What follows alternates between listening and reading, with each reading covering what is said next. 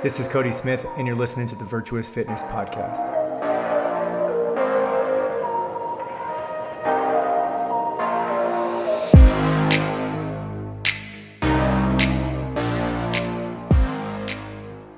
What's up, you guys? Welcome back to the Virtuous Fitness Podcast.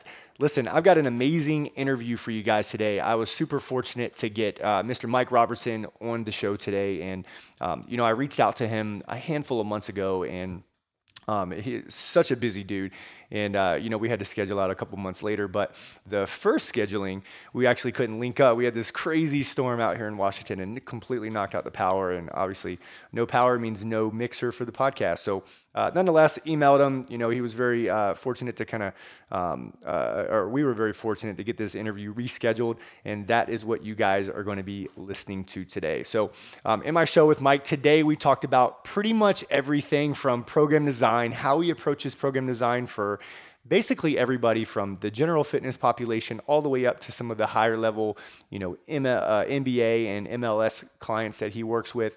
Um, we jump into a little bit of personal development and what that looks like from him for him day to day, and then ultimately, you know, how to be the best uh, coach possible. Um, he shared tons of you know golden nuggets as far as knowledge is concerned, and I'm just very excited and uh, uh, humbled to kind of share this interview with you guys today. So, um, as always, guys, before we jump into the show, I need your help.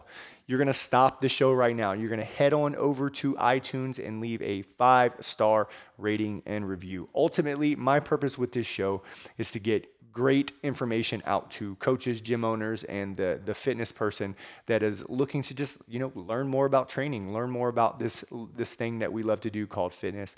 Um, and the way that we can get this in the hands of more people is with your help with rating and review. So leave that rating and review. Then you can hit that play button again and take a screenshot on your phone post it on your Instagram story. And I believe Facebook has the story function as well. But you can post it on Instagram and Facebook and then go ahead and tag Rob and I in it. He is at Rob Training Systems on Instagram, and I am at Coach Cody Smith. Uh, I love when you guys share those because it gives me an opportunity to, to, to show you some love and to share it on my story. And usually, uh, you know, the, the folks that I have on do the same thing. But ultimately, it allows me to connect with you guys in some way, shape, or form and just know who is getting, you know, getting value from this podcast. So again, leave that rating and review. Go ahead and take your screenshot. And then without any further ado, I'm going to go ahead and get this amazing interview going with Mr. Mike Robertson. All right. What's up, you guys? Hey, welcome back to the Virtuous Fitness Podcast. Uh, you guys, it is an absolute honor. We have my good friend Mike Robertson here on the show today. Uh, I was telling Mike a little bit before we started recording that, you know, I'm a, I'm a, I'm a friend of Luka Hocevar. I've had Luka on the show two times, and every time he comes on, he always talks about, you know, this Robertson Training Systems and, and this Mike guy and this R7 program. And, um, you know, I'm always surprised because, you know, right when I reached out to, to Mike and asked if he would hop on the show, uh, I, am sure you're super busy, uh, but he managed to get back to me right away. And, um, you know, we had some scheduling snafus because some power outages and stuff like that. But nonetheless, we're able to get on the show today. So, uh, Mike, welcome to the show. Yeah, dude. Thanks so much for having me on, man. I'm excited to be here. Awesome. Awesome. So, um, Mike, like I told you before we jump on, I have a, a, ton of coaches and gym owners that listen to this show, and um, you know I get tons of value from the way that you approach program design and how you run your gyms, and um, really any content you put out is always super helpful. Um, so obviously, I wanted to jump into that, but before we do, um, could you tell us, you know, for the people that don't know about you, who are you in a nutshell? What do you do? Um, you know, what's your call to fame, if you will, and uh, you know, we'll see where we go from there. Yeah, no, I love it. Yeah, so a little bit about me. Uh, I've been in the game like 20 and a half, almost 21 years now. So I've been doing this for a minute. But I like to say that I've seen basically Evan, every nook and cranny of the fitness industry, right? I mean, I've done one on one, small group, large group training. Uh, I've been at the Division One level. I've coached high school kids. I've worked with Gen Pop, rehab, elite athletes. Like basically, whatever niche you're in now, I've worked with that niche at some point in time, right? So I've kind of seen all the nooks and crannies of the fitness industry. I opened a gym in 2008 with my good friend Bill Hartman. Uh, and basically, kind of my call to fame, I guess, at this point is man, I've been around a really long time. I kind of hit when the internet really started popping. Uh, if you go back to the early 2000s, this website called T Nation was kind of a big deal. And uh, so I just so happened to get on at the right time there. Everything was kind of coming to a crescendo in the online space. And man, I just I was one of those guys that never left good enough alone. I think, you know, like we as trainers and coaches, we get excited about squats and bench presses and deadlifts. And, you know, our clients don't always get excited about that stuff, but we do, right? And, sure. and I'm like a geek's geek in the sense that I want to take things apart and I want to understand well what's happening in that squat or what's happening in that push up or in that deadlift. How can we make it better? Why do people cheat? Why do they do things a certain way? How can I fix it? Like that's kind of what I do is I, I like to think of myself as a guy that that likes to reverse engineer movement, help our clients and our athletes move and feel better. And and basically that's what I've done since my you know start in 2000 is doesn't matter whether it's rehab, personal training, uh, athletic development. My goal is to take the person in front of me, help them deconstruct their movement, and then rebuild them so that they can be more awesome at whatever it is they want to do in life. I love that too. I actually just posted yesterday, like, you know, what is the meaning of coach, right? And, and I totally stole this from Luka, so I'll, I'll give him this. But, uh, you know, he said something along the lines of, like, you know, think of coach as, you know, you're, you're, like an airplane, right? You sit in coach, right? So what does an airplane yep. do? It takes you from, you know, where you are to where you want to go. And uh, so I posted that, you know, really, what does a coach do? Well, we deliver this and we deliver that. Sure, we do nutrition, mindset, per, or uh, programming, all that kind of stuff. But really, we're trying to take you know a person from one place and move them to another, right? So I love that you said that Absolutely. at the end. Uh, so I'm curious that you know, uh, for me, like I, I, feel like you know, you talked about the T Nation being kind of a big thing and the whole internet and stuff like that. You know, I never. Uh, and I, I don't want to say I never. I was way late to the game, right? Way late to the right. podcasting and the internet and stuff like that. I ran my in-person gym. I kept my head down and I just kind of, you know, grinded and trained clients. And gosh, it wasn't until about four or five years ago to where I was like, hey, there's something to this like content production, doing videos, getting mm-hmm. you know high quality, uh, uh, high quality information and blogs and all those kind of stuff. I just never had gotten into that before. And um, for you, it seems like you had this like intuition to where you knew that that was kind of something that you needed to do. Uh, so you know, what really triggered that? What kind of gave you this idea of you know, because like you said, you were running a gym, you started a business with a you know a friend of yours, and um, you know you got into the the whole internet thing. For yeah. you, what what really triggered you or gave you that kind of idea of like, hey, maybe I should get into producing content and doing that sort of thing? Yeah. Dude, that's a great question. And I think for me, the reason that I got into it was I always felt this this need to give back. And I think part of it's in my DNA. Uh, my dad was a professor at a college for like 35 years. My mom owned a, a business, a horseback riding business, and taught horseback riding lessons. So I feel like coaching and educating has always been in my DNA. And there's something, at least for me, when it comes to, you know, I don't feel like I've really learned something until I can own it in the sense that I can teach it to somebody else mm-hmm. and pass it on. I know that's something that, that Luka has talked about quite a bit, but that's the like the natural process for me. Like that's my end game. So it's almost in a selfish way, like writing and creating content and shooting videos is a way for me to better understand these concepts so that ultimately once i've learned something if i can teach it to somebody and make it easier or more comprehensible to them i feel like now i really own this topic. And that's one thing that i feel like people have said about me for a long time and i appreciate it. It's that i can i can make complex topics easier to understand. And that's only because once i take something in i don't immediately try and flip it and start talking about it right? Mm-hmm. like it goes in and then i internalize it for a long time and then I start producing content about it. So, you know, like you talked about producing content, I've been writing articles since 2001. And, and honestly, there's some blind ignorance there because what did I really know at like 25 years old? Probably not a lot. But I, I did it because it helped me better understand things and I felt this need to give back. So I never started with this mindset of, oh, like, oh, I got to get my name out there. I got to get published. Like that was never the mindset you know, when I started getting paid for creating content, that's a definite bonus, right? Like yeah, nobody's yeah. going to say no to getting uh, a paycheck for something you enjoy doing. But man, for me, it was all about giving back. It was helping better process and understand these concepts, and ultimately trying to to help other coaches and trainers basically fast track what they were doing. I didn't want people to have to make the same mistakes I did. So yeah. that was always my mindset. I like that a lot too, and, and I like that you um, you know, and I was guilty of this in the past too, you know, as a junior coach, as I would go and learn something, and then immediately I'd be like, "Hey, let me tell you about this, you know, cool thing that I just learned." And you know, I never Yes. tried it on myself. I never tested. it. I didn't understand what, um, you know, in in in in theory there was like you know this concept, but I didn't actually apply it to myself to know like you know what what is the person on the external side of this going to get. And um, Yes. you know, recently for me, like with program design, is you know we do a great deal of like individual coaching at my business and um, inside the gym, you know, we have this component of, you know, we do individual coaching, we have our online leg, we do our group stuff. Um, but for a long time, I would go and learn this concept and say, here, we're going to roll it out tomorrow.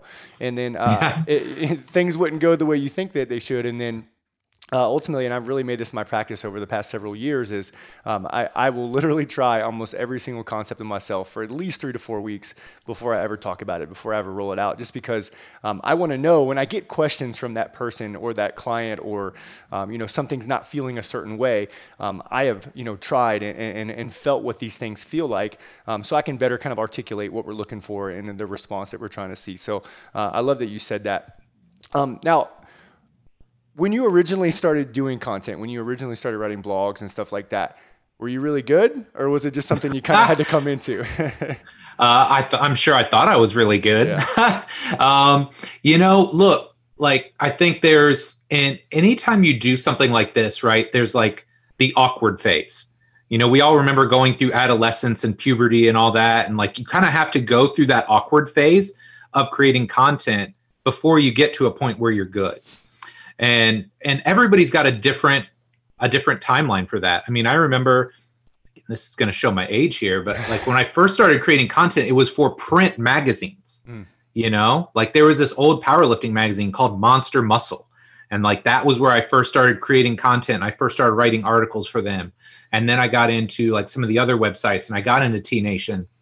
And it really wasn't until I'd probably been creating content for two or three years that I felt like, okay, now I'm starting to hit a stride here. I'm finding my own voice.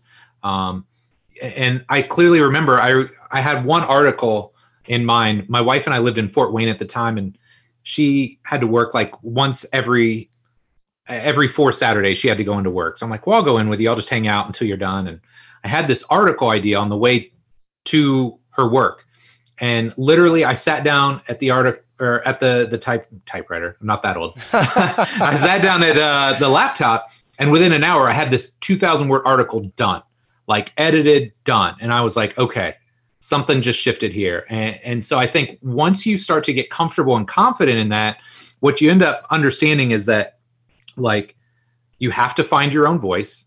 That's huge, right? Don't try and talk like somebody else. Don't try and be somebody else. And that's that's great advice. Whether it's content, whether it's life, whether it's being your own coach. Don't try and coach like somebody else. Be your own coach. Um, but I mean, huge with regards to content creation is finding your own voice, being comfortable in what you know, and understanding that content creation is all about being creative, finding angles. And here's what I mean by that. Like you could write an article about the squat and it might be the one millionth and one article on the squat. But what makes your article different is your experience, right? The people that you've worked with, your unique angle that you put on it. And I think that's one thing that that a lot of coaches they put a lid on themselves and they think, "Oh, well, that's already been written about. That's already been talked about." Yeah, but it's been talked about because it's incredibly relevant, right? People are going to write about the squat forever because they want to know like, "Hey, what's the best way to do this?" or "What does this coach think about the squat?" Like that's what makes it unique and that's what makes it interesting. So, I mean, there's so many different ways you can take that, but yeah, when it comes down to it, like I feel like content creation, it can be good from a business per- perspective. It can be great from a continuing education perspective, from helping you learn. But I think as you get better at it, it actually helps you become a better coach because you be you have you're clear in your thoughts, you're clear in your convictions, and most importantly, probably you're more clear in your communication with the people that you work with. Yeah, a couple things come to mind when, when you, as you said that is like, um, you know, for us, like our in-person facility, there, you know, I'm in a, a small city here in uh, in Washington. We're on the west side of Seattle, right? So there's not a, I'm not Yeah. like in Renton, like Vigor, you know, where there's tons of Right. city and stuff like that. Um, we're, we're pretty, we're, we're not like country, but we're also not city. We're kind of that awkward in between. Um, Yeah. but you know, like for us, the, the amount of content that we produce, and the fact that for me, like as the owner, I'm so active on social media. My coaches produce content. There's like videos, and you know, we have people sign up for the gym, and they're like, "Wow, you guys got a whole membership site with um, all these recorded seminars and stuff like that." And for us, yep. we really made this play to just have this hub of everything we do, and then take the long game to kind of um, produce stuff for people. And I know that and I've been told this many times, like somebody will go and they'll do their Google searching, and their price shopping, they're looking at all these different things. Um, they almost always will choose us just simply because our website is just so full of information and we just establish this credibility um, yep. right from the onset too. And, I, am sure you probably feel the same thing when people come into to iFast. That's the name of your gym, correct? When people yep. come into iFast, they're like, oh my, holy crap, there's podcasts and there's articles and there's newsletters, all this stuff. Um, I, I, know that that always makes a difference. And, um, you know, you talked about like how it kind of took you to go through your awkward awkward phase and move forward. Um, I literally tell all of my uh, like mentor coaching clients that I work with, like, look, you just got to suck long enough to get discovered right? Like, right. To, like right. be terrible long enough. And, and you know, uh, I, I, have a, a, mentor client who's just starting a podcast, and he's like, "Yeah, I don't know what to talk about. I don't know, um, you know, what if I sound dumb?" And I was like, "You probably will, right? But your your mom and your sister are probably the only ones going to be listening to this, and then it'll get better and better and better. And then when you know when you really hit your stride." All of your followers and all the people, you know, those prospects, those clients, they'll, they'll finally make their way to you. Um, so I want to kind of move in and, and, direct the conversation towards this R7, right? Like, and this is yep. for all selfish purposes, right? Like, we run a portion of R7 at, at, our business as well, and I do it in a lot of my program design. Um, but I'm really curious, like, where did that come from? Did you just, you know, were you going to your with your wife to work one day and it just popped into your head, or, uh, you know, did you really sit down and look to to to build this and to establish this for your clients? Yeah. So this is one of my favorite stories because if you know anything about Bill and myself, we are technicians at heart, right? Like Eric Cressey, the smartest move he ever did was going into business with Pete Dupuis because then he's got a training guy and a business guy and done. Like everybody knows their role.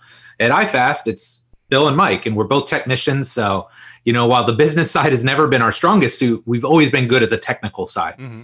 And so when we started, if you came to iFast in 2008, you worked with either Bill or myself. That was it. We didn't have any other coaches. You know, we didn't even have interns when we started. And we were looking at our programs one day, or I was looking at our programs, and I'm like, man, you know, if I'm a new person walking in here, I have no idea what the hell's going on. You know, literally the first thing on your workout was called soft tissue mobilization. And, and, so like the lay person is like, what the hell is this? Like, I don't even know what, what these words are, you know? Uh, or, or, you know, just as you went through the workout, I wanted to create like this emotional response to what was going on.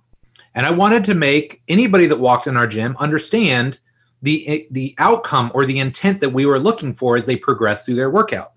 So there was a day, it was myself, Bill Hartman, and Eric Oetter, who was at the time an employee at the gym. Uh, I think he was kind of in between like regular like undergrad and PT school. He's now with the Memphis Grizzlies. But the three of us sat in a room and I said, we have to create better terminology. We have to make this easy for our clients and athletes to understand what we're trying to do. So that's how we started this R7 system. And so essentially, what it is, is as you go through a workout, just the same workouts or the same steps in a workout that you would take people through, right? Like you foam roll, maybe you do some breathing exercises, you warm up, you do some power training. Our only goal was to make it very easy to understand what those steps were. So instead of soft tissue mobilization, we call it R1 release. And so now your Gen Pop client that's never worked out in their life is like release, release, release. What's that? Uh, oh yeah, that's where I roll on that that big piece of foam and it hurts like hell. but then when I'm done, my knee feels better and I've got better mobility. Right? Like those are the kinds of words that we were trying to find. So the R's are R1 release. R2 reset. So those are your like breathing exercises or corrective exercises. R3 is your readiness, your warm up. R4 we call reactive. That's like your power and your explosiveness. R5 is your resistance training. R6 is your resiliency or your conditioning. And R7 is your breathing. It's your recovery session. All right. So the way we try to describe this to our, our clients and athletes that came in was look, this is how every workout should be performed, right? You come in, you release, and it looks like a bell curve. You do your breathing exercises, and then you start to ramp up and you get to your readiness. And then when you are ramped up, you're warm, you're ready to go. That's where we do your power training or your explosiveness or your heavy weights. As you f- start to fatigue, we'll do your assistance exercises. We finish up with your conditioning. And on the back end, that's where we hit the recovery work. We just do some gentle breathing. You know, you're sympathetic and you're ramped up. We want to get you parasympathetic so you can chill out, relax, kickstart the recovery process. So when we started to explain it to our clients and athletes like this, like it doesn't matter if you've been in a gym for 20 years or zero, you can understand the concept and you can understand what we're trying to achieve at each phase of the workout. So, I mean, it's been huge for us. And I think we started talking about this in like 2012. And I mean, it's very humbling to see like this is used in high schools, in colleges, in professional sports teams. Like, it's not changing anything that you do in the workout room, right? It's not. But it, what it does is it gives you a framework. So for the clients and athletes, it helps them understand why they're doing stuff. And for you as a coach, it gives you a system or a framework so that now everybody on your staff can be really tight and really consistent with how they write programs.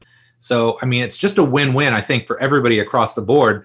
And that's why I'm so passionate about it because on my end, it makes my life incredibly easy when I write a program and I can pick up any of my staff's workouts and say, okay, this is what Nikki or this is what Eric's trying to do here. You know, but from a client perspective, they know, oh, yeah, readiness, this is my warm up. Uh, reactive, this is my power and my explosiveness. So I just think it's a win win and it makes life so much simpler for everybody when you're using a common language. Yeah, that's true too. You, you know, you, you, talked about just like applying a framework, right? Like that's that's literally how my brain works and, and how I like roll any design, anything that I do. And um, you know, there was a similar conversation when we took pieces of R7 and we implemented into what we do. And uh, you know, a lot of some of my coaches were like completely hung on this fact that like, you know, but like, why are we like nothing's different. Like why are we why are we changing things? right. And I, and I, really had to tell them I was like, look, guys, this isn't for us. This is for the client. This is for the end user to know, like, you know, what are, what what are the things that we're doing every single day? What are the purpose behind them? It's not just like us saying like, hey, go grab a foam roller. Okay, cool, we're done. Hey, go grab a band. We're gonna do some you know some band pull-aparts and kind of get your body warmed up. It's like there's a there's a purpose and a and a reasoning yes. um, as to why that's here. So for you guys, like, uh, do you have 60 minute sessions? Like what, I, I believe you guys do mostly semi-private as well, but um, yep. do you guys have any like group only sessions where it's kind of, you know, one coach and a group full of people or what does that look like? Yeah. So, you know, obviously COVID has, has bent the rules a little bit, I think for everybody. Um, our gym has always primarily been known for semi-private training. Uh, I do a little bit of true private with like my higher level NBA guys, that sort of thing. Um, but we have had large group settings. The problem is we've had to scale that back, right? So just from a uh, a capacity uh, capacity uh, perspective, we've had to dial back from like a max of 15 to like a max of seven. Mm. So you know, but the great thing is like, look, if you understand the R7, the concepts and the framework, like Nikki, the girl who runs our boot camp and team training sessions, she uses the R7 framework to run that right? Like it doesn't change. Um, and I think that's the beauty of it. Like I'm not trying to tell you how to train your clients. You could have somebody that's very speed focused and hey man, I want to spend a lot of time in R4 and maybe just a little bit of time in weights in R5. Great. Like you can do that. You could have a kettlebell person that says, I don't want to do any power. I'm going to get it all in my R5. That's great too. Like I think that's the beauty of the system. Like you plug and play whatever tools or methods you like best the goal is to get everybody speaking a similar language so that ultimately the client, the athlete, the coach, everybody is on the same page. Yeah, that's awesome too. And, and I like that, you know, from like you said, like a gym owner's perspective or like a business owner's perspective, it's easy to, um, like for me, like I used to always say, like, man, I, I really have a hard time replicating myself. I really have mm-hmm. a hard time like making somebody or you know teaching somebody to do the, some of the things that we do. And you know, when we kind of put out these frameworks and we're like, hey, like here's here's how we're going to do things, and then you know, over time we teach the coach to kind of communicate better and, and how to understand the psychology that people are going through. Um, though they can focus more on that instead of like, well, how do I put a session together? And it's like, well, here, here's this method, here's this framework, go nuts with that. Right. Well, okay, so that's a great point. As coaches, we need systems when it comes to coaching because you're a business owner, right? Oh yeah. You have a system for answering the phone you have a system for cleaning the bathroom or cleaning the gym. But it's mind blowing to me. We don't have a system for writing a program. Like, this was my whole thing. Like, so what? So you have 10 different coaches and everybody writes their program in a different way. And, and part of the the kind of pitch when I, I first started talking about this was we had such a broad scope of coaches in our gym at that point in time, right? like you had myself, who was probably more of a traditional weights coach starting off. You had my guy Ty Terrell, who came up under Lee Taft, great speed and agility coach, right? Like world class. So he's going to look at programming through that lens, right?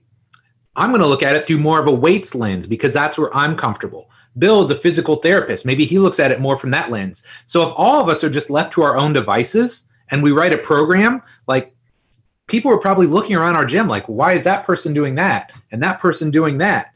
Versus now it's like, hey, we have this framework. If you want to lean on any aspect of that more than the other, that's great. But we're all still talking the same language. And you know, you know, as a business owner, the more cohesive things look across the board, the better the business runs. So I think that was a big part of it is like, hey man, we've got all these systems and you can read how to respond to an email, how to answer a phone, um, how to talk to a new lead on the phone, whatever. That's great. But now we have a system for writing a program. And I think that was a big piece of this and trying to get everybody rowing in the same direction with regards to their program design.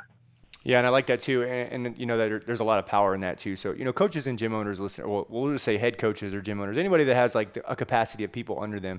Um, I know for us, like, you know, like I said, we do individual design in person, right? So, you know, they get their own program, they come in, there's a coach on the floor, we help them and stuff like that.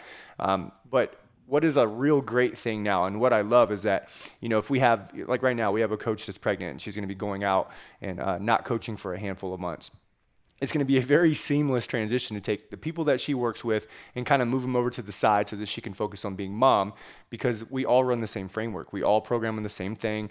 It's very easy. You know, we, we use True Coach as our platform. Like we can just move clients from one place to another.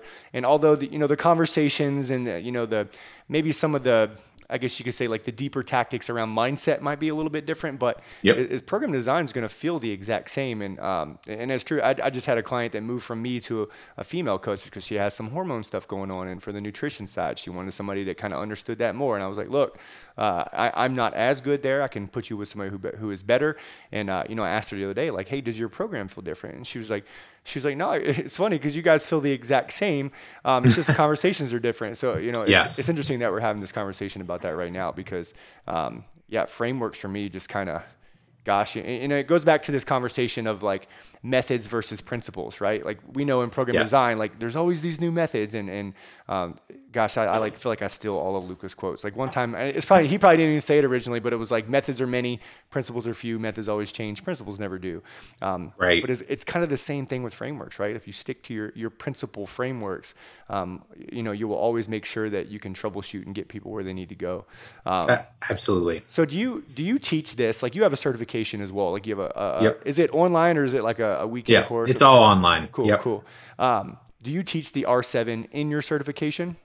Absolutely, absolutely. Uh, the The whole point of the certification, and, and the big reason I created that was, I feel like it's very hard nowadays where we're so caught up in this like one minute Instagram video or this soundbite culture. Like it's really hard to to get a pure understanding of how a coach operates, right? And so that was kind of my goal with this was like hey, I want an A to Z compendium as to how Mike Robertson assesses his clients, how he writes a program, how he coaches the people that he works with. And so for me, the R7 piece is just such an integral part of that. And I think one of the things that I try and do in that that segment is take deeper dives into okay, when it comes to writing a program, you know, when it comes to weights, what are the key principles you're looking for here, right? Whether it's you know, a more body comp focused program, a more general strength program, a more powerlifting or strength focused program. And again, like you said, I'm not giving you the fish. I mean, I, actually do in the sense that I give some some templates because to a lot of people, especially if you're an entry level coach, like sometimes you need that, mm-hmm. right? Sometimes you need that. Hey, just give me the fish, uh, get me started while I'm learning the principles. It's that cook and versus I think chef thing, right? Like the, the cook versus chef thing, right? It, absolutely. Absolutely, right? Like you need to just follow recipes. Like when you're getting started, that's what we all do. But that's how you also learn, right? It's not just blindly applying it and moving on, right? It's like, okay, it's being a student of the game. Okay, I gave this program to this person and it worked great. They lost 10 pounds. I gave this program to this person and it worked awful. They put on five pounds. Like, what's the difference? So that's where you start to figure out, okay, what works for different people. That's where you start to sprinkle in your own ingredients, like you said, using the chef analogy, getting more comfortable mm-hmm. with the skills and the tools that you have available to you. But yeah, man, I think it's finding that blend of, hey, you know, sometimes you need to give person the people the fish while simultaneously teaching them uh, the art of fishing on the side so that they can eventually go out there and do it themselves sometime. Yeah. So, uh, and this is again another selfish question. I'm getting ready to roll out something similar too. You know, for us, like uh, I, I, started, gosh, ten years ago, like CrossFit. CrossFit was my thing, right? Like that. That yep. was my my my call to fame, right? Um, yep. Like that's what I how I got into this whole training thing and you know, over the years, I've kind of learned that, you know, we like we did a whole rebrand process two years ago, and um, for us, it was like, you know, I CrossFit to me became that method, right? And and mm-hmm. as I learned principles and some of the science, I was like, look, like there's some good things here, but um, you know, it's not our toolbox; it's a tool in our toolbox. How can we better, you know, how can we still use pieces of this and continue to move forward? And um, you know, then I kind of stumbled into companies like OPEX and functional bodybuilding and all these different things, and all of them were speaking specifically to, you know, the the one-on-one setting or the individual design setting. And, and for me, like I still find as a coach, there's a lot of value in the group side, right? Because some people enjoy that group atmosphere and they just don't get the same thing when they're doing it by themselves. And, um, you know, through many conversations over the years, I, I was like, that's still going to be a big component of our business. But you know, other than you know the CrossFit Level One, there's there's there's no good courses or certifications uh, speaking specifically to what we do. So I'm going to yep. be obviously creating something like that over this next year. Is kind of one of my goals. Awesome. But um, for you, like, what kind of undertaking was it to take like all this stuff here? And obviously, you've been doing it for years. So I, maybe I already right. know the answer. But like, taking all this stuff here and then like vomiting vomiting it out onto paper and then getting it into a video format and then you know making it into a course what was that process like yeah, you know, it, it's daunting. Um, th- there's definitely waves to it, right? And, and, I would like to think of it as maybe it's like a maybe it's like a a bell curve in its own right, in the sense that you know when you're starting, man, you're so hyped. You're like, oh my mm-hmm. gosh, this is gonna crush it. I've got all these great ideas, and you know, I went into the mind map software, and the mind maps like you know like if you printed it out it's like the size of like a map that would cover your whole wall. Like that's where it's like thrilling and exciting right? And even when you start like laying it all out you're still excited and you're pumped up. But there's definitely this lull you know like the 40 to 70 80% that middle zone where you're like oh my god dude this is like massive. And you're tired of staring at powerpoints and you're like oh my gosh I forgot to talk about this and I got to go back and I need to add that and it's more work. Like like that's where people stop right? Like let's just be real. Sure, and that's sure. true of a course. That's true of so many things it's like in life. It's like oh my gosh like they get started they get so far and then they just stop and that's where you just got to have you got to have that finisher's mentality of like look dude this is getting done. This is getting done. And like and that's where people always think like when it comes to writing it's like oh you just sit down and magically stuff comes out. It's amazing. You're inspired. And it's like no like there's a lot of days i don't want to write. Or like you hear about like great writers. No they don't. They're not inspired most days. They just know from 9 to 11 a.m every day i write. I sit down on my laptop and i write. And that's how you have to treat it um, what i actually did when i was doing this very poor planning on my part because my summers are incredibly busy uh, that's when i've got the most basketball guys in um, my basketball business was blowing up at that point in time. You know, I want to spend more time with my kids because they're out of school. And I set this deadline. I just told my video guy, be here on this day or this weekend. That's when we're shooting. Right? Like burn burn the ships. We're going in. We're getting this stuff done. And so I just knew I've got to spend like an hour every night. And I set uh, an alarm on my phone that went off at like eight o'clock at night. Kids should be in bed. Eight to nine, I work on this project whether I wanted to or not. And sometimes it's just like the path of least resistance, right? I'm going to add in the pictures tonight. I don't want to create any real content. I'm just going to add pictures.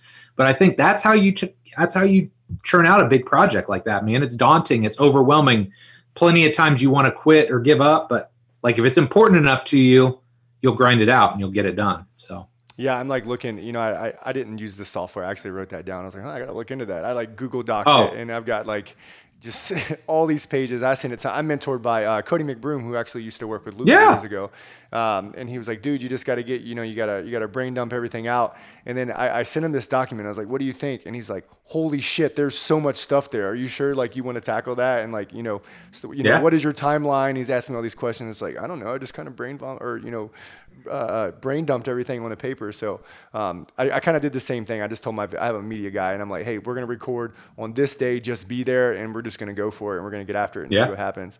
Um, so that's awesome. Thanks for answering that question. So, course. Um, for you, like, what's what's the focus of your coaching right now? I, I was listening to you talk on Luka's podcast, and you, at the time you were working with soccer uh, soccer players. I've heard you speak about basketball. Like, do you have like a, a primary focus? Like, uh, I know as coaches, like we're, we're told to niche down and all that kind of stuff. I know Yeah. it, you seem to be, uh, you know, well, I probably seem to be a lot like you, and so where like I can't really stick to one thing too long. I like to kind of learn all of it. Um, so for you, like, what's your focus in coaching right now? Who are you primarily working with, and you know, what does that look like? Yeah. So you're absolutely right. I probably waited way too long to truly like specialize. Sure. Uh, so I consider myself a, a neo generalist for like the first 15 years of my career. You know, I trained anybody. If you would come in at any point in time of year, I could have professional baseball players, uh, NFL guys, NBA guys, Major League Soccer athletes. Like once the when the gym opened, it was anybody and everybody, right? Like that's just the name of the game. You take whoever you can, keep the lights on, pay your rent, all that good stuff. Oh yeah. But as soon as I could, I hired coaches to do that because the gen pop is not it's not my forte, right? I don't I don't enjoy that side of it as much. And that's not to say there's anything wrong with that. Mhm. It's just that's not my passion, right? And so as soon as I could, I started to work with athletes. I definitely had a huge influx of soccer players. Uh, I worked with like the Indy 11, which is the local professional team here in Indianapolis for five years. I worked with a lot of MLS guys. But I think deep down, I always wanted to be in basketball or around basketball. Mhm. Uh, and so it's been about five years now. Uh, Joey Burton, who is a local basketball skills coach and myself, have been training elite and high high level basketball players. And so, you know, it doesn't matter where they're playing at, high level college, overseas, NBA, like that's definitely my passion right now. I I don't know what it is. I mean, I grew up loving basketball, and so you can insert like the Indiana cliche here. Like, yes, pretty much all of us have basketball hoops in our yard. Uh, but yeah, man, I just grew up. I love basketball. I love the fact that I could always go out, work on my game. It's this beautiful blend of athleticism and skill, and, and a lot of sports tend to lean one way or the other. I love that it's it's such a unique blend of the two. Um, and so yeah, that's that's kind of where my head is at right now. I still have a handful. Um, I call them my college crew, but I've still got some high school or college age kids now that I've worked with since they were in high school. Uh, so like high school soccer, or excuse me, college soccer, college softball. I got one guy that was a football player that's converting to rugby. Uh, I've got a professional race car driver. So I've still got a little bit of a mixed bag. Um, but yeah, the heart and, and the focus are, are solely in basketball right now. I just love the sport.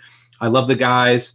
And I think it's just such a unique game for me. Like every decision you make could massively impact this person positively or neg- negatively with regards to their health, with regard to their financial situation. Uh, there's a lot of skin in the game, so they don't need a lot of external motivation. And I think that's what I enjoy the most about it. You know, like the psychology's still there. It's a different rule or it's a different set of uh, of rules maybe than you would deal with in a gen pop setting or a fat loss setting. But man, the the the mental side is still there. It's just you need less external motivation because these guys know like, hey, if I don't get this this work done, I'm not going to play. I'm not going to continue to play. I'm not going to make money. So that's what I enjoy about it. It's like there's so much skin in the game for them. It makes my job very easy. I don't have to convince them to buy in. That's funny, and I was thinking that as you were kind of going through that, you know, the the kids that I work with in sports and stuff like that, like the for me, it's always been a daunting task because I know like how important like what we're doing in the gym. Like uh, how much that needs to serve them and, you know do no harm essentially, right?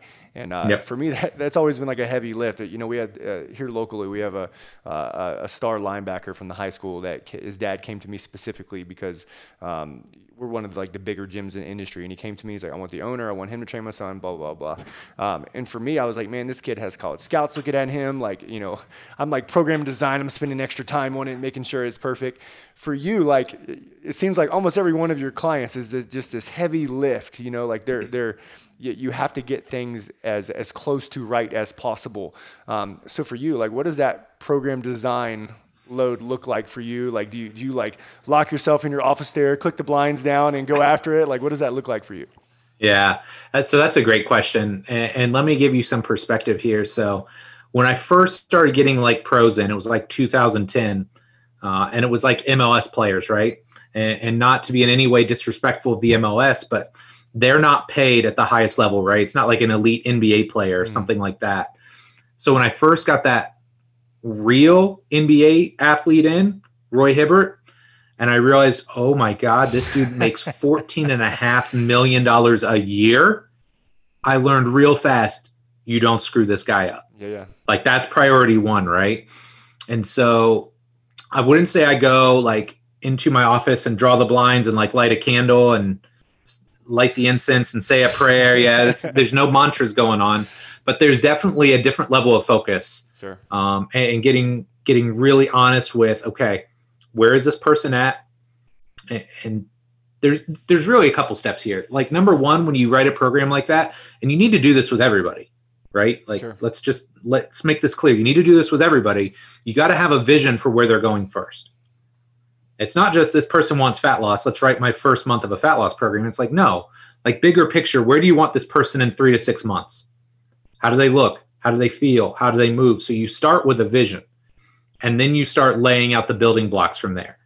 And I think this is another thing that we've learned about program design. You know, 2000, when I was coming out, there were like these beautiful like periodization softwares and write your 52 week annual training block. It's like, come on, man. Just kind of drops Nobody out, does that. program out, right? Oh Yeah. yeah, you gotta like you gotta waive the intensities and plan your deload weeks. And now it's just like, look, dude, I'm just happy if I get a month of training uninterrupted, you know, without something coming up. Yeah. So, you know, you have that vision. You have kind of what I would describe as those big landmarks, right? Like maybe month one, month two, month three, your big rocks that you want to achieve in those those training months. And then it's like, okay, you just take it a month or a week at a time. And you say, okay, how do they do this week? Great. Okay, I can progress them. How did they do this week? Oh, they didn't respond very well. Okay, I need to keep things the same. Or they did awful. I need to change something up because it's not working. Like, it's no different than training any other client you work with. It's just the stakes are a heck of a lot higher.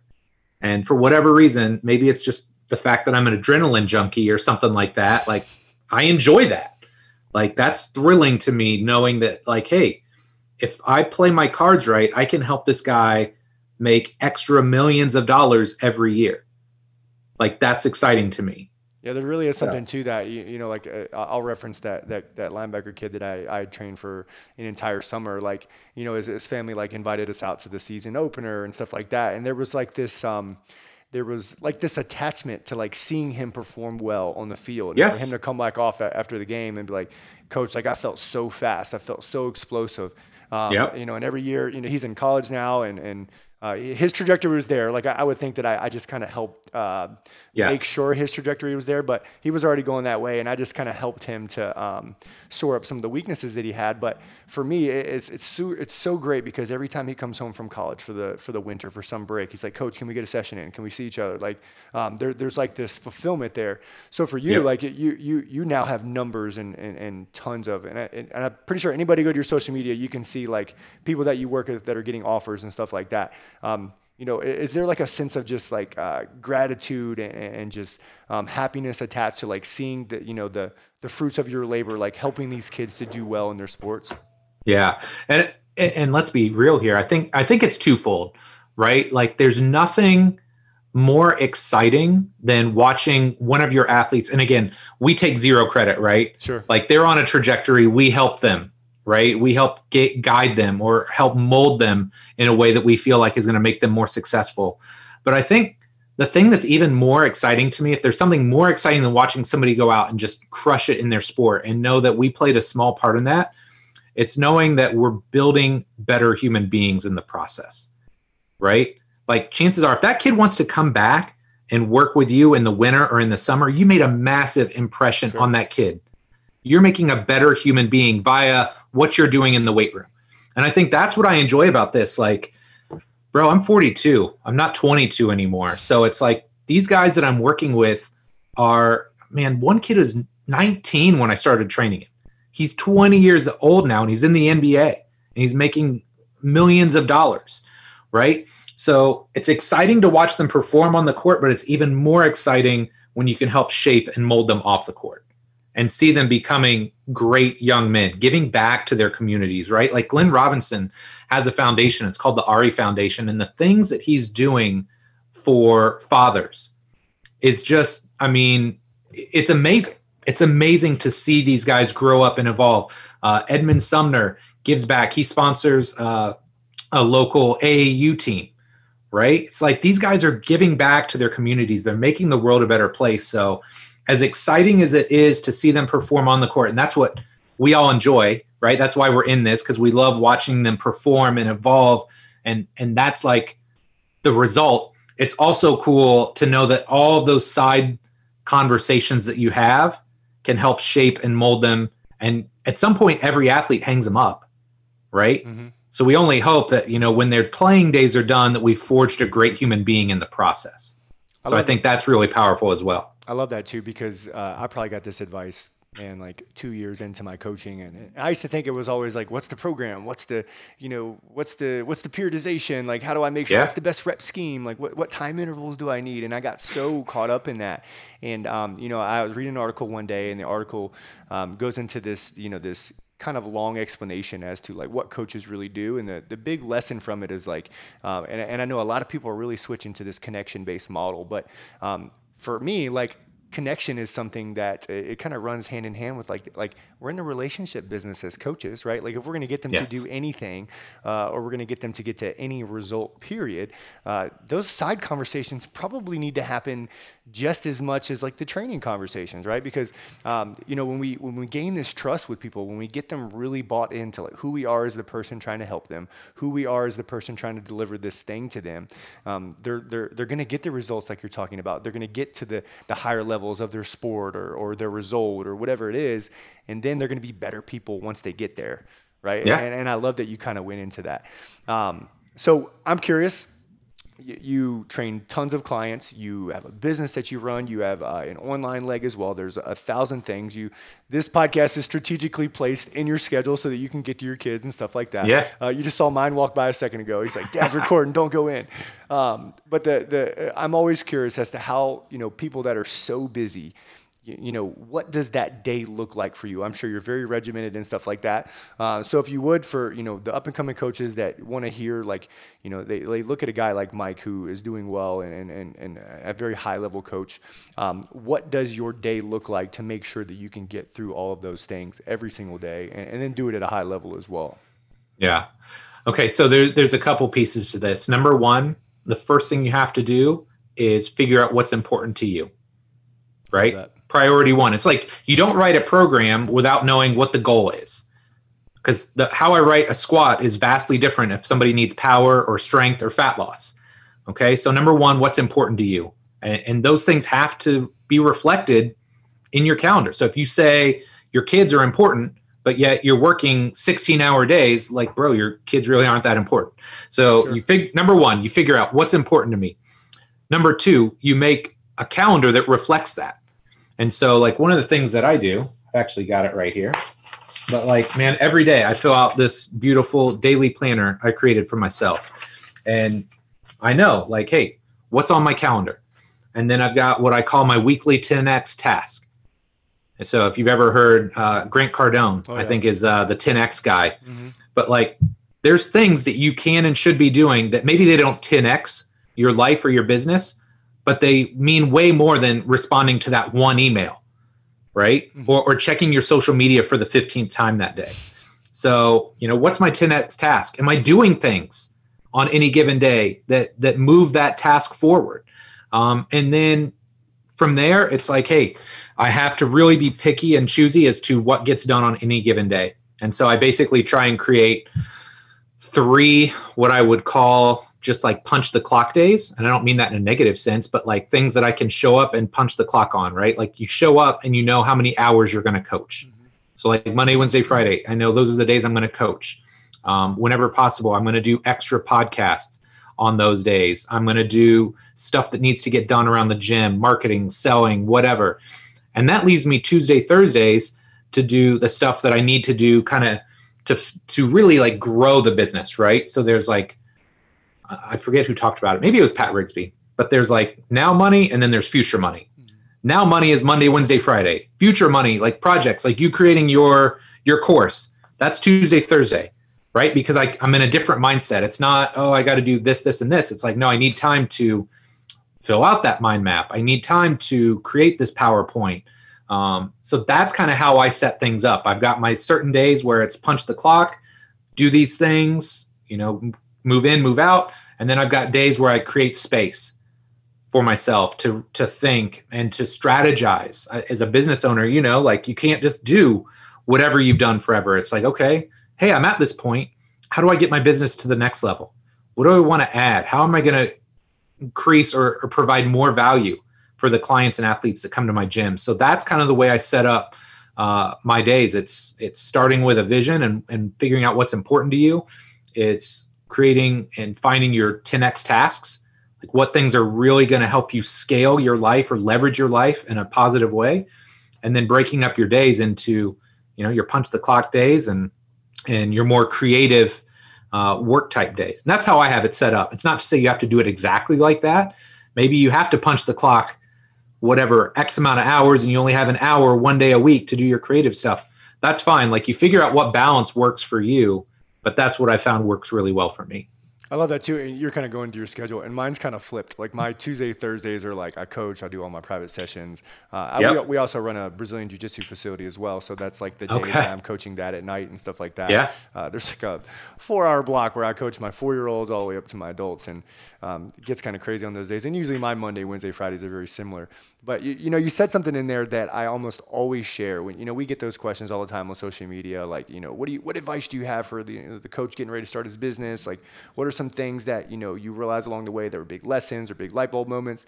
And you know, for me, it was like how important it is to take care of me first right? Mm-hmm. Like I, I call it catching myself on fire. And I'm not doing that in any sense of the word, but like I, I want to be like ready to go, right? So I always talk about, yes. you know, I wake up in the morning at the same time. I make sure that I get my exercise in. I make sure that, you know, I take a smoothie and then I do any sort of like, um, you know, creating space. Like I'm a big time, I'm big into meditation and stuff like that. So like I yep. get all that done in the morning so that by the time I see my first client, before my kids are waking up, before my wife wakes up, before our crazy husky puppy gets the zooms and is like running all over the house, like I'm good. I'm in this, this, yep. This good mental space. Um, so I, I, I, love that you shared that because that's something that I think coaches we get we get so caught in like the grind, the hustle, you know, the the team no sleep thing, and it's like it's really not because you will burn out. I've done it twice. Like yeah. it, it will kind of catch up with you. So. Um, you know, was that another one of those intuition things, or was that like some advice that you got from somebody along the way?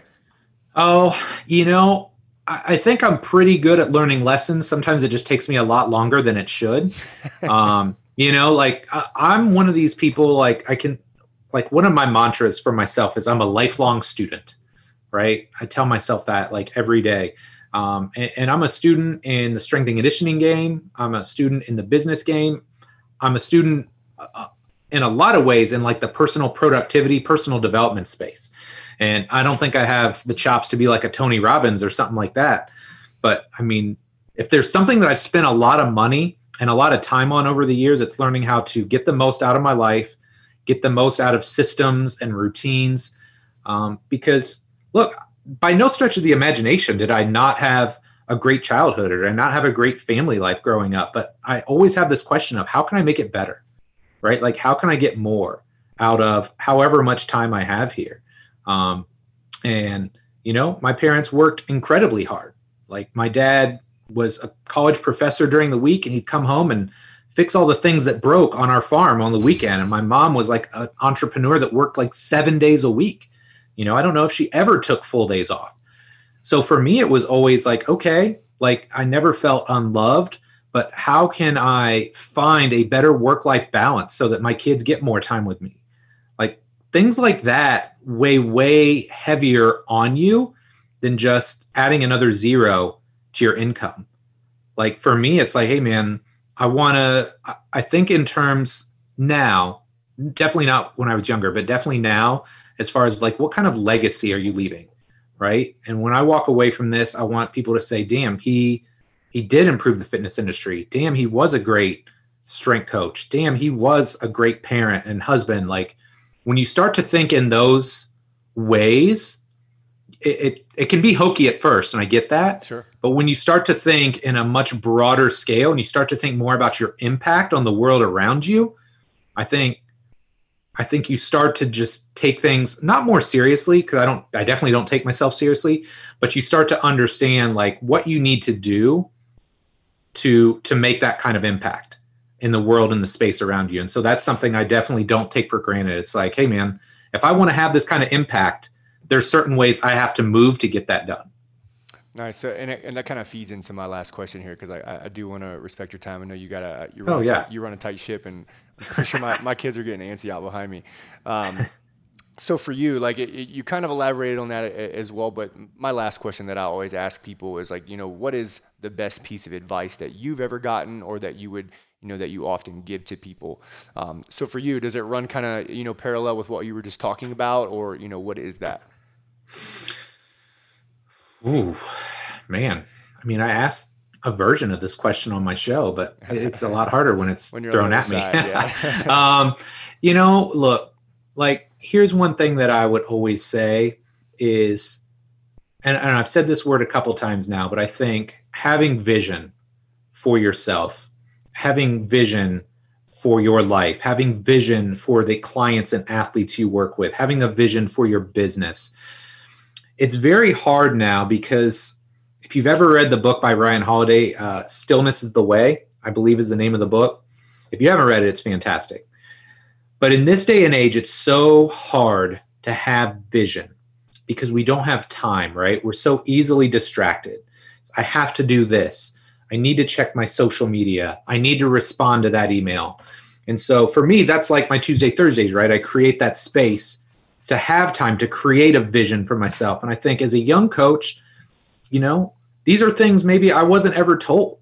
Like, what do you want your life to look like? If you're going to start a business, awesome.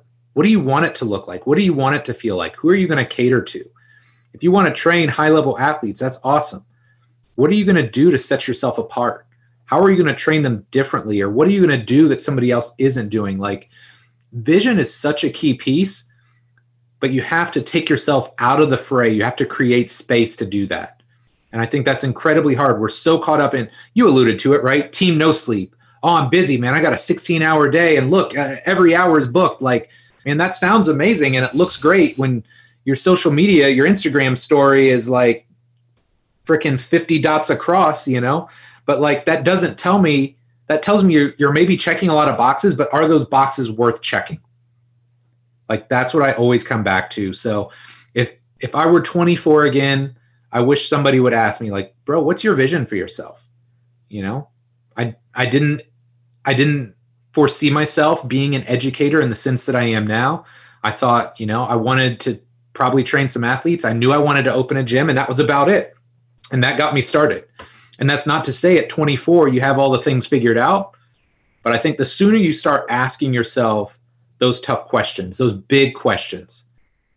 And the sooner you really start to get serious about trying to find answers for them, the faster they're going to come to you. And, and it's like a cloudy vision that over time gets clearer and clearer. I'm sure you said you've owned your business 10 years now. I'm sure your vision for your business is a lot clearer 10 years in, right? Because you you make mistakes, right? You fail. You have some wins, you have some losses. Like you probably have a totally different viewpoint of hiring people than you did 10 years ago. Like the qualities that you look for may be different. Like things change and that's okay, but you have to start to ask yourself those big questions. And I think asking yourself what your vision is for your life is where you have to start. And then it makes all the other questions that much easier. I love that too. So I, I, do this practice all the time. I actually revisit that every year, and it's something that I use with everybody that I, even just you know, just my individual clients and personal training clients. Is just like, you know, I, I call it the gap, right? So you yep. you look at where you're going, and, and, get very clear as to where you're going because it, it always uh, once I got into kind of using this tactic, it always just kind of blew my mind as to, you know, people really didn't give much thought as to like like what, what are we doing? Like, you know, you come and you do this thing every day, but why? Like, what, what, what is that, you know, that long fetching place that you're trying to reach to? And uh, so I, I, often use the analogy of like where, where, there's this gap here, right? We need to, we need to know where you're going. Uh, we, we know where you are now, and then we need to try to get there uh, in the, the straightest line possible, even though you and I know there's left and right turns, yeah. ups and downs, it's all over the place, right? But we're trying to get, you know, to this one place. And then the analogy I always share is like, you know, imagine if you and I, you know, we, we were going to go for a drive right? We just go get in the car. We don't know where we're going. We're just burning fuel, you know. And, and, unless we got a, you know, unless we got a Tesla where we can just go plug in somewhere, we're in a lot of trouble eventually, right? So, right. Um, I, I share that analogy, and then you know, it just kind of puts this light bulb off in people's heads as to like, okay, like I, I am coming here for a reason. I am talking to you for a reason, right? There, there's a place that I'm trying to get to. Uh, so I love that you shared that. Uh, so Mike, I'm gonna I'm gonna let you hop off here. Please by all means, plug everything. You know, where can people learn more about you, your certifications, your site, all that stuff, whatever you need to, to kind of put out. If you're working on something right now, um, go ahead and put that out as well. Yeah. So the way I always frame it is this, right? If you have no clue who I am and you want to see if I really know what I'm talking about, go to robertsontrainingsystems.com. I kid you not, there's probably over a thousand pieces of content there from over the years, whether it's blogs and articles, podcasts, videos. I mean, I've created a lot of content over the years that you can get absolutely for free. So if you just want to learn more about what I do, learn more about my systems and my processes, start there. If you're a coach or a trainer and you really want to take things to the next level, go over to completecoachcertification.com. That's where you can find out more about the cert, all the things that I cover in there. Um, and, and I think it's the most comprehensive program that I have out there because it really takes you start to finish assessment, program design, coaching, progressions, regressions. It's all in there. And it's made for everybody from the entry level coach who just got their certificate and a piece of paper that says they know how to train people that want to learn more to the savvy vet that just wants to sharpen the saw and get a little bit better. So, regardless of where you're at, I'd like to think I have something that I can share with you that will make you more successful. I love that, dude. Thank you. Thank you for sharing that. Um, so, Mike, this has been a great conversation. Um, I appreciate the time that you share with me, and uh, you know, I'll see you on the next one maybe. Yeah, my pleasure, Cody. Thanks for having me, man. Thank you so much for spending some time with me today and tuning into the Virtuous Fitness podcast. I release episodes every single week. You can find me at Coach Cody Smith and the gym at Virtuous Fitness WA on Instagram to stay up to date with all things Virtuous Fitness. Before you go, head over to iTunes and give this show a rating and review. That is how we grow this show and make it even more impactful for you. Thanks again for tuning in, and we'll see you on the next episode.